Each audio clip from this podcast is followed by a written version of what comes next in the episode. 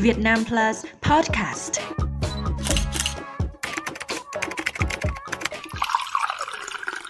Chào mừng quý vị đến với bản tin 60 giây của Việt Nam Plus News. Bản tin 60 giây ngày 25 tháng 11 gồm những nội dung chính sau đây. Ban Bí thư chỉ thị nghiêm cấm biếu, tặng quà Tết lãnh đạo.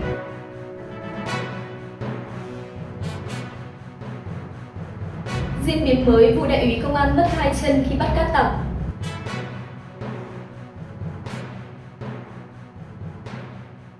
Tuyển Việt Nam nhận tin kém vui từ FIFA.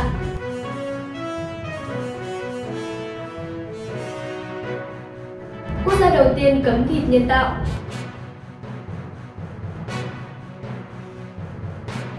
Những con tin đầu tiên được trả tự do sau lệnh ngừng bắn giữa Israel và Hamas.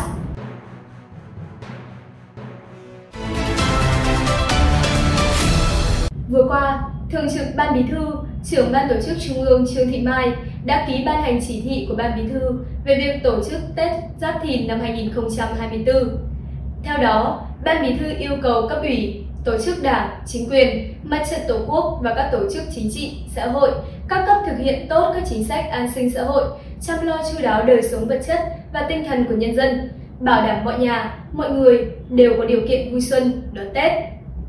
Đặc biệt, Ban Bí thư yêu cầu không tổ chức thăm, chúc Tết cấp trên và lãnh đạo các cấp, không tổ chức đoàn của Trung ương thăm, chúc Tết cấp ủy, chính quyền các tỉnh, thành phố, nghiêm cấm việc biếu, tặng quà Tết cho lãnh đạo các cấp dưới mọi hình thức.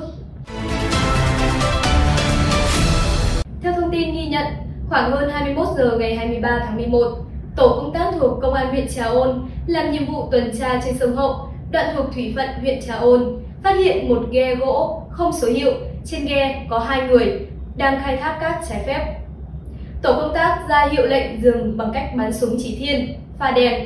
Tuy nhiên, người điều khiển phương tiện không chấp hành, bỏ chạy dẫn đến va chạm, làm chìm phương tiện của tổ tuần tra, khiến cả bốn cán bộ, chiến sĩ rơi xuống sông. Khi ba cán bộ lên được ghe cát, thì phát hiện đại úy Trần Hoàng Ngôi, 31 tuổi, cán bộ đội cảnh sát điều tra tội phạm về kinh tế, ma túy, công an huyện Trà Ôn bị thương nặng ở hai chân, nghi do bị cuốn vào chân vịt máy của ghe gỗ. Do vết thương quá nặng nên các bác sĩ đã phẫu thuật đoạn cả hai chi. Vụ việc đang được cơ quan cảnh sát điều tra công an huyện Trà Ôn tiếp tục điều tra làm rõ để xử lý theo quy định của pháp luật. Sau trận thua đáng tiếc với tỷ số 0-1 trước Iraq, đội tuyển Việt Nam bị trừ 9,89 điểm trên bảng xếp hạng FIFA. Như vậy, sau hai lượt trận đầu tiên ở vòng loại 2 World Cup 2026, khu vực châu Á, Văn Lâm và các đồng đội bị trừ tổng cộng 0,617 điểm, khi trước đó thắng Philippines được cộng 9,21 điểm.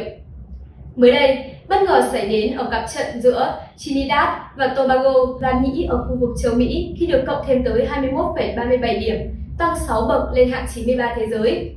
Đội tuyển Việt Nam cũng vì thế mà bị đẩy xuống hạng 95 thế giới.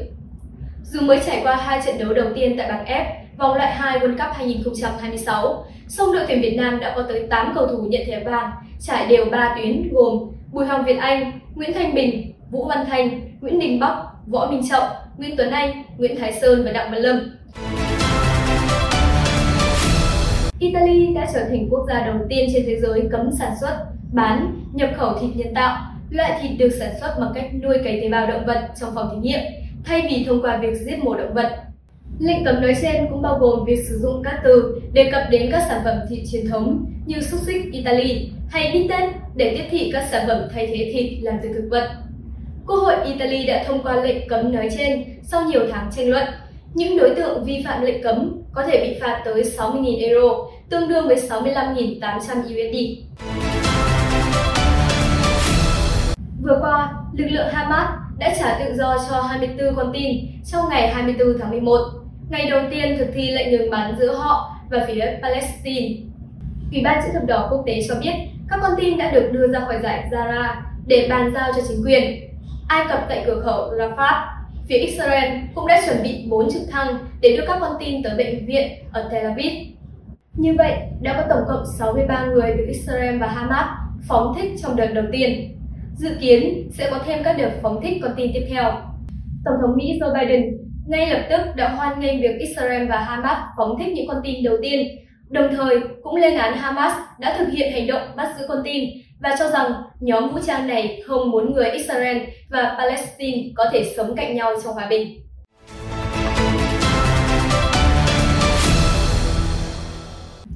Nội dung vừa rồi cũng đã khép lại bản tin 60 giây của Việt Nam Plus News. Xin chào và hẹn gặp lại các bạn trong những bản tin tiếp theo.